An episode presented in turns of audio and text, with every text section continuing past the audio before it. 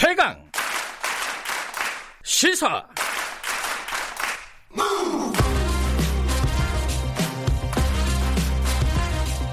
지금 여러분께서는 김경래 기자의 최강 시사를 듣고 계십니다. 네, 아까 브리핑에서 어, 정리를 했었는데 지금 확진자가 7천 명은 넘었고요. 어, 지금 확진자 증가세가 좀 꺾였습니다. 지금 200명 어제 하루에 200명 좀 넘었었는데 이게 이제 의미가 있는 숫자인지 요게 궁금한 부분이 하나가 있고요. 또 하나가 전 세계적으로 약간 어, 확산이 되고 있는 분위기입니다. 이게 팬데믹 전 세계적인 유행이 시작된 것일까 이 부분도 걱정이 좀 됩니다. 어, 이재갑 한림대 강남성심병원 감염내과 교수님 연결해서 관련 얘기 나눠보겠습니다. 안녕하세요. 네, 안녕하세요. 어, 그 언론에서 이제 청취자분들이 계속 듣는 게 이번 주가 가장 중요하다. 이번 주가 고비다. 이게 지금 몇 주째 듣고 있습니다. 근데 요번 주가 또 진짜 중요해 보여요. 어쩔 수 없이. 어, 이게 확산세가 꺾이는 분위기인데 이게 맞는 분석인가요? 어떻습니까? 어, 일단 이제 대구 경북 지역 같은 경우에 신천지의 유증상자들 검사들이 더 거의 마무리 되고 네. 증상 없는 분들도 거의 검사를 다 했거든요. 네. 그래서 신천지발 이제 확 진자 숫자가 이제 감소를 이제 하기 시작을 했고요. 네. 또한 이제 신천지 분들이 이제 자가격리 상태로 들어간 지가 이제 2주 다 돼갔거든요. 다 네. 지난 분들도 있고 그러면서 신천지 분들을 통해서 추가되는 지역사회 감염 자체도 줄어들 때가 되기는 한 시기입니다. 음. 그래서 대구 경북 지역이 이제 안정을 보이고는 있는데 다만 네. 대구 지역에 이제 그 경북 지역의 여러 뭐 집단 시설에서의 발병 상황들이 계속 보고되고 있기 때문에 네. 아직까지 완전히 이제 안심할 수 있는 시기는 아닌 것 같고요. 네. 그다음에 타 지역 같은 경우도 이제 병원이라든지 시설 뭐 이런 데서 집단 발병들이 계속 일어나고 있기 때문에 좀 주의가 필요한 시기로 생각이 듭니다. 이게 뉴스로만 보면은 어 오히려 이제 대구 경북 지역의 확산세는 좀 줄어드는 것 같은데 다른 지역의 뉴스들이 많아요. 특히 이제 네. 소규모 집단 감염이라고 할까요? 어, 떤 네. 특정 건물이라든가 어, 지역에서 집단적으로 한 10명씩 막 이렇게 나오는 경우들. 이거는 어떻게 봐야 되죠?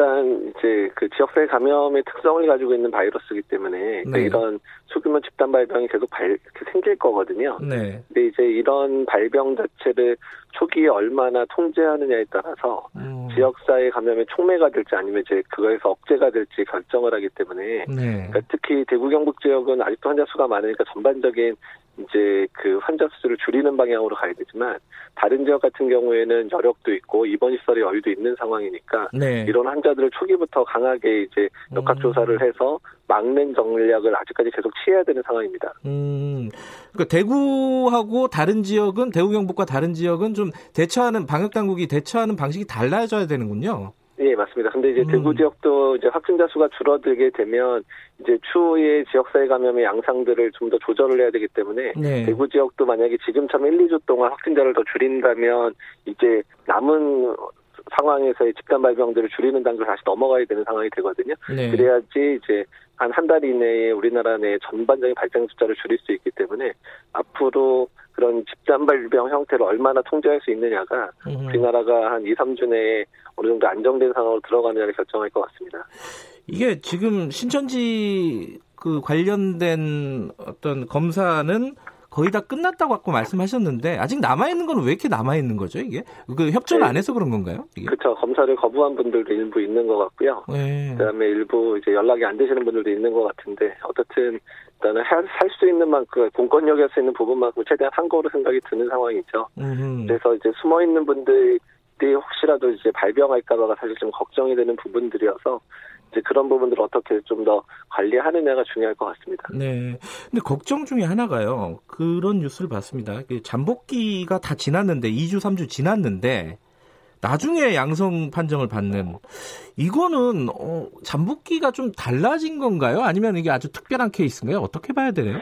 어, 지금 코로나 바이러스 감염에서 네. 그 무증상 감염자에 대한 얘기가 상당히 좀 많이 나오고 있거든요. 네. 그러니까 이제 증상이 거의 없거나 이제 본인이 자극하지 않는 환자들이 좀 일부 있는 걸로 알려져 있고 또 그분들이 뭐 전파 정도는 그 많지는 않을 거라고 예상은 되고 있는데 음. 이제 그런 분들이 이제 중간에 이제 검사를 안 받고 있다가 이제 14일 지나고 나서 받아버리면 발병 전에 한 건데 이제 검사를 받게 되면 이렇게 양성으로 이제 나오는 경우도 있을 수 있습니다. 네. 그래서 이제 그런 환자들이 일부 있을 수 있고 또 이제 일부 환자 중에서 고령이거나 면역이 좀 많이 떨어지거나 아니면 아이, 아이들이거나 이런 경우는 이제 그 잠복기가 좀 길게 나타나는 분들이 일부 나타날 수도 있거든요. 네. 그래서 여러 가지 상황들을 좀 고민을 할 필요가 있습니다.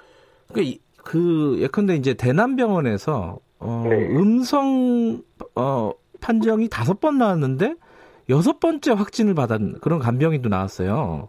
아 이제 그런 분들은 이제 증상 잠복기 상황에서의 일 수도 있고 음. 대남병원 자체가 이제 운영 한, 한동안 조금 혼란이 되면서 네. 직원들이 뒤늦게 확진된 분들도 사실 좀 있거든요. 네. 노출됐던 그래서 그런 분들에 의해서 뒤늦게 노출된 분일 가능성도 사실 있습니다. 음. 그 우리나라 얘기 조금 더 하겠는데 그 전에 저기 외국 얘기 잠깐 하나 여쭤볼게요. 네. 지금 오늘 아침에 들어온 뉴스들 보니까 예를 들어 이태리가 이탈리아 같은 경우는 어, 확진자가 천 명이 넘었어요 하루 만에. 그리고 네, 사망 그렇죠. 예, 네. 사망자도 한 30여 명이 늘어버렸고요. 이란 같은 경우도 지금 전체 확진자가 6천 명이 넘었습니다. 미국도 점점 늘고 있고 이거 팬데믹 그러니까 세계적인 유행 대유행으로 가는 초기 단계로 보는 쪽도 있더라고요. 어떻게 보세요, 선생님은? 사실 그럴 가능성이 있는 게 사실 유럽에서 이태리가 이러면서 유럽 주변 국가들의 확진자들이 계속 늘어나고 있잖아요. 네. 유럽 전체가 좀 소용돌이 안에 지금 들어가고 있는 상황이라 네. 그러니까 이태리가 그러니까 사실 우리나라도 대구가 확산되면 다른 지역에도 영향을 줬었잖아요. 네. 근데 지금 유럽은 지금 이태리가 그러면서 저기 유럽 전체 영향을 주고 있는 상황들이거든요. 네. 그러니까 이태리가 빨리 이 상황들을 잡지 못하면 유럽 전체에 악영향을 끼칠 가능성이 상당히 높습니다. 유럽 전국, 유럽 전역에서 환자 발생이 늘어날 수 있는 그런 상황이 되고 미국도 사실 원체 워싱턴 중심이나 시애틀 중심으로 환자 발생들 하고 있는데 네. 일단은 지금 환자 수가 전국적으로 이제 확산이 되고 있는 상황이라 미국도 좀 많은 수의 환자가 발생할 가능성이 상당히 높은 상황이라 네. 그러니까 뭐 팬데믹 이라고 표현하기에는 아직은 좀 이른 상황이긴 하지만 네. 지금 상황에서 각 지역이 통제를 못하면 그런 상황으로 넘어갈 수도 있는 거죠. 근데 팬데믹이라고 하는 게요 어느 정도 네. 수준이 돼야지 그렇게 보는 겁니까 전문가들은? 사실 뭐 아시아 지금 이제 정의상을 보게 되면 네. 뭐 아시아에서 지금 중국, 한국, 일본에서 환자 많이 발생했잖아요. 네. 그리고 유럽에서 좀 이태리 중심 환자 많이 발생하고 미국에서 환자 시작되면 사실은 정의상으로는 팬데믹 시작부터 말할 수 있는 상황이 맞습니다. 아 그래요? 음. 예, 한 두 개 이상의 대륙에서 환자들이 집단으로 발병하기 시작하면 얘기를 하긴 하거든요. 팬데믹을. 네. 네. 그 지금 애초에 발병을 했던 이 중국 같은 경우는 조금 안정세를 갖고 있는 건 맞는 거예요? 어, 일단은 확진자 수 보고가 맞다면 네. 그뭐 뭐 안정이 되고 있다고 말할 수는 있긴 있는데 네. 다만 이제 중국이 안정이 되도록 다들 걱정하는 게 뭐냐면 우리나라도 그렇고 뭐 일본도 그렇고 중국도 그렇고 환자 발생 수가 줄면서 안정이 된다고 한들 다른 국가에서 만약에 계속 이런 식으로 확산이 돼버리면 아하. 그 지역에서 또 국내에 또 유입되면 또 유행이 시작될 수도 있잖아요. 네. 그러니까 사실 이 부분이 사실 제일 이제 문제가 되고 이런 상황으로 몇 개월에서 1, 몇 년, 1, 2년 더 갈 수도 있는 상황이기 때문에 네. 각 국가들이 긴장하는 상태 1, 2년 이상 더 유지해야 될 가능성이 상당히 높습니다. 네. 우리나라 얘기로 잠깐 다시 돌아와 보겠습니다. 그 대구 얘기 하나 더 여쭤보면요. 이 대구의 한마 아파트 같은 경우에 이제 집단 감염이 나타났습니다. 근데 이제 예컨대 이제 신천지 같은 게 사실 관리하기가 힘든 변수였다. 뭐 요건 이해가 되는데 요번에 한마음 아파트는 역학조사가 좀 늦어진 거 아니냐. 그러니까 뭐 지난달 19일, 24일 확진 판정을 어 다수 받았는데 역학조사가 어 그 다음 달인 뭐 지난 4일에 시작이 됐고 이런 거는 좀 당국의 대처가 늦은 거 아니냐 이렇게 비판하는 쪽이 있더라고요. 어떻게 보십니까? 그러니까 사실 이제 집단 발병 형태가 눈에 띄었으면 한 세네 명 이상의 아파트에 동시에 발생을 하고 네. 다른 아파트 같이 사는 분들이 아니잖아요. 다른 네. 아파트 발생을 했었으면 초기부터 역학조사를 빨리 했었어야 되긴 하는데 네. 그러니까 사실 솔직히 늦어진 이유는 잘 모르겠어요. 아마 신천지였는지 잘 얘기를 안 해주신 건지 그 부분은 이제 내막은 음. 잘 모르겠고요. 네. 근데 그렇게 많은 신천지 분이 한 아파트에 살았다는 것도 상당히 음. 좀 의아하고. 예, 그 몰랐던 사실이죠, 그거는. 예. 예. 근데 이제 그분들이 그 안에서 접촉을 해서 전파된 건지 근데 같은 교인이고 서로 알 가능성이 높거든요. 네. 그러니까 내부에서도 아마 자기네들끼리 모임들이 아마 있었지 않았을까 생각이 들고 네. 또 그분들이 또 대구교회 출석도 하고 이랬으니까 아마 그러면서 집단 발병할 수밖에 없었을 상황들이어서 네. 좀 상당히 이례적인 그런 outbreak 음. 양상이거든요. 예. 어, 이런 부분들은 초반에 좀 어, 역학조사 같은 것들이 좀 진행이 됐으면 좋았을 뻔했다라는 생각은 드는데 뭐 지금이라도 네. 뭐 코호트 격리를 하고 있다면서요 거기는? 예, 그래서 아파트 출입을 차단. 그러니까 사실 코호트란 단어는 조금 안 써야 되는 단어고요. 아 그래요? 왜 그렇죠? 그냥 그러니까 코호트란 단어는 동질의 사람들이나 뭐 확진자끼리 묶여 있다 뭐 이런. 네. 그러니까 동질의 증상을 가능성이 묶였다는 건데 사실 접촉자들에 대한 코호트라는 개념은 좀 잘못된 개념인 게 이 아파트 같은 경우는 확진자도 있고 지금 확진이 안 된 접촉자가 있잖아요. 네. 다른 성격의 두 집단이 같이 있는 거를 코호트라 얘기하지 않습니다. 음. 그렇기 때문에 그냥 이제 집단 발병에 의한 뭐 건물 폐쇄 이 정도의 네네. 표현이 맞을 것 같고요. 그래서 언론에서 코호트란 단어는 좀 상황이 음. 안 맞는 단어이기 때문에 조금 주의해야 할 단어이긴 합니다. 알겠습니다. 저도 주의하도록 네. 하겠습니다. 네. 그 지금 아까 이제 소규모 집단 감염들이 다른 지역에서도 계속 나타나고 있다고 말씀을 드렸는데 네. 이게 이제 발병을 하면은 빨리 역학조사하고 차단하는 게 중요하다라고 말씀하셨는데 그럼 발병을 아, 안 하려면 어떻게 해야 되는지 이게 이게 좀 어떤 위생 수칙이라든가 이런 것들은 좀 알려주셔야 될 것 같아요.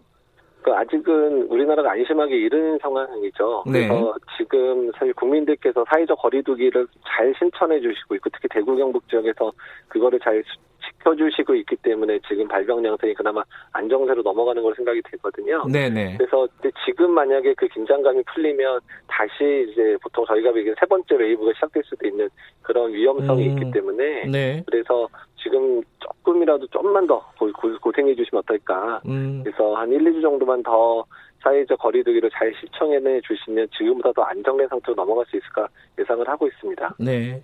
그건 좀 어, 귀담아서 좀 청취자분들도 들어주셨으면 좋겠고요. 자, 치사율 관련된 얘기를 하나 여쭤볼게요. 지금 치사율이 어, 우리 같은 경우에 어, 50명입니다. 사망자가. 네. 이거 어느 정도 수준으로 봐야 됩니까, 이게? 위험한 수준인지 어, 어떻게 다른 질병에 비해서 상대적으로 어떻게 보세요? 그러니까 이제 지역사회 감염에 있어서 가장 큰 문제는 이제 노약자들과 이제 만성질환자분들이 이제 진단, 그러니까 확진이 되고 어떤 네. 그러면 사망자가 늘어나는 게 가장 큰 문제인데 네. 그나마 지금 지역사회 감염이 이제 되고 있는 대구 경북 지역에서 의료진들이 노력을 하면서 최대한 막고 있는 상황인 거거든요. 네. 그러니까 비슷한 확진자가 있는 이제 이태리에서 지금 사망자가 우리보다 훨씬 많잖아요. 그러니까요. 예. 예. 그러니까 이제 그런 부분에 있어서 우리나라 그러니까 대구 경북 지역에 있는 의료진 또 사실 대구 경북 지역에서 이제 입원이 못해서 못한 중증 질환자들 다른 지역에서도 다 지금 환자들을 받아서 치료를 해주고 있는 상황이거든요. 네. 그러니까 이런 부분들이 제대로 작동해서 그나마 이 정도로 버티고 있다는 생각이 듭니다. 음흠. 그 굉장히 궁금한 부분인데 이 부분은 이제 장기화되면서 백신이 언제 나올까, 치료제가 언제 나올까. 이거는 어떻게 진행이 되고 있습니까? 이건 우리나라만의 일은 아닐 것 같은데. 예. 예 그러니까 치료제 같은 경우는 이제 다른 질환에 사용됐었던 치료제 중에서 효과가 있을 것 같은 이제 약들에 대한 임상 연구도 이미 진행이 되고 있어서 네. 뭐 렘디시비르 같은 경우에 중국에서 어느 정도 임상이 끝났고 국내도 임상을 이제 조만간에 시작할 것 같아요. 이번 주에 시작되는 것 같고요. 네. 그리고 일본에서 효과가 있을 거라고 나온 파비피라비어도 이제 이제 독감 치료제로 나왔는데 이제 국내에 들어오지 않았는데 이 네. 약제도 지금 중국하고 우리나라에서 임상 연구가 시작되지 않을까 예상을 하고 있습니다. 그래서 네. 이런 약들 임상들이 좀 진행이 되면 그중에 효과 있는 약이 뭐 2, 3개월 내에 사용이 가능할 수도 있을 것 같고요. 네. 치료, 일단 백신 같은 경우는 이제 후보 물질들이 이제 한두 개씩 이제 확인되고 있어서 아마 이런 연구가 다 끝나려면 1년 이상 걸리지 않을까 예상하고 있습니다. 아, 1년 이상이요? 네. 아, 지금 뭐 언제 나올지 지금 바로 막 기대하거나 이럴 필요는 없는 부분이네요. 예, 특히 백신은 좀 시간이 많이 걸립니다. 예. 예. 마지막으로요. 어, 이게 뭐 장기화되면서 여러 가지 사회 갈등이 많이 있습니다. 뭐 메르스랑 비교해서 잘했니 못했니부터 해가지고 여러 가지 있고 뭐 그런데 방역 그 담당하시는 그 전문가로서 국민 여러분들께 이, 이런 부분에 대해서 좀 말씀해 주실 분 있으면은 좀 한 말씀 좀 해주시죠. 오히려 국민들은 정말 차분하고 또 네. 자기가 해야 될 일들을 잘 하고 계신 것 같거든요. 네. 그래서 상당히 감사하게 생각을 하고요. 네. 오히려 국민들이 열심히 할 때 정치하시는 분들이 조금 음. 더 후원해주고 도와주시면 어떨까. 아무리 음. 선거가 앞에 있다고 하더라도 네. 국민들을 불안하게 하는 행동들을 좀잘 해주시면 어떨까 생각이 음. 듭니다. 뭐 말씀은 안 하시지만 언론도 좀 책임이 있지 않을까라는 생각도 들어요. 저는 뭐 기자의 한 사람으로서. 예, 언론들이 싸움을 부추기는 것들을 많이 보여 보아서요. 예. 그래서 좀 한동안만 좀. 예. 알겠습니다. 오늘 말씀 감사합니다. 예, 감사합니다. 네, 이재갑 한림대 강남성심병원 감염내과 교수님이었습니다. 어, 속보 하나만 전달해 드리죠. 어, 합참에서요. 북한이 어, 미상의 발사체를 발사했다. 여기까지 지금 들어와 있는 소식입니다. 자세한 소식은 다음에 들어오면 다시 전달해 드리겠습니다.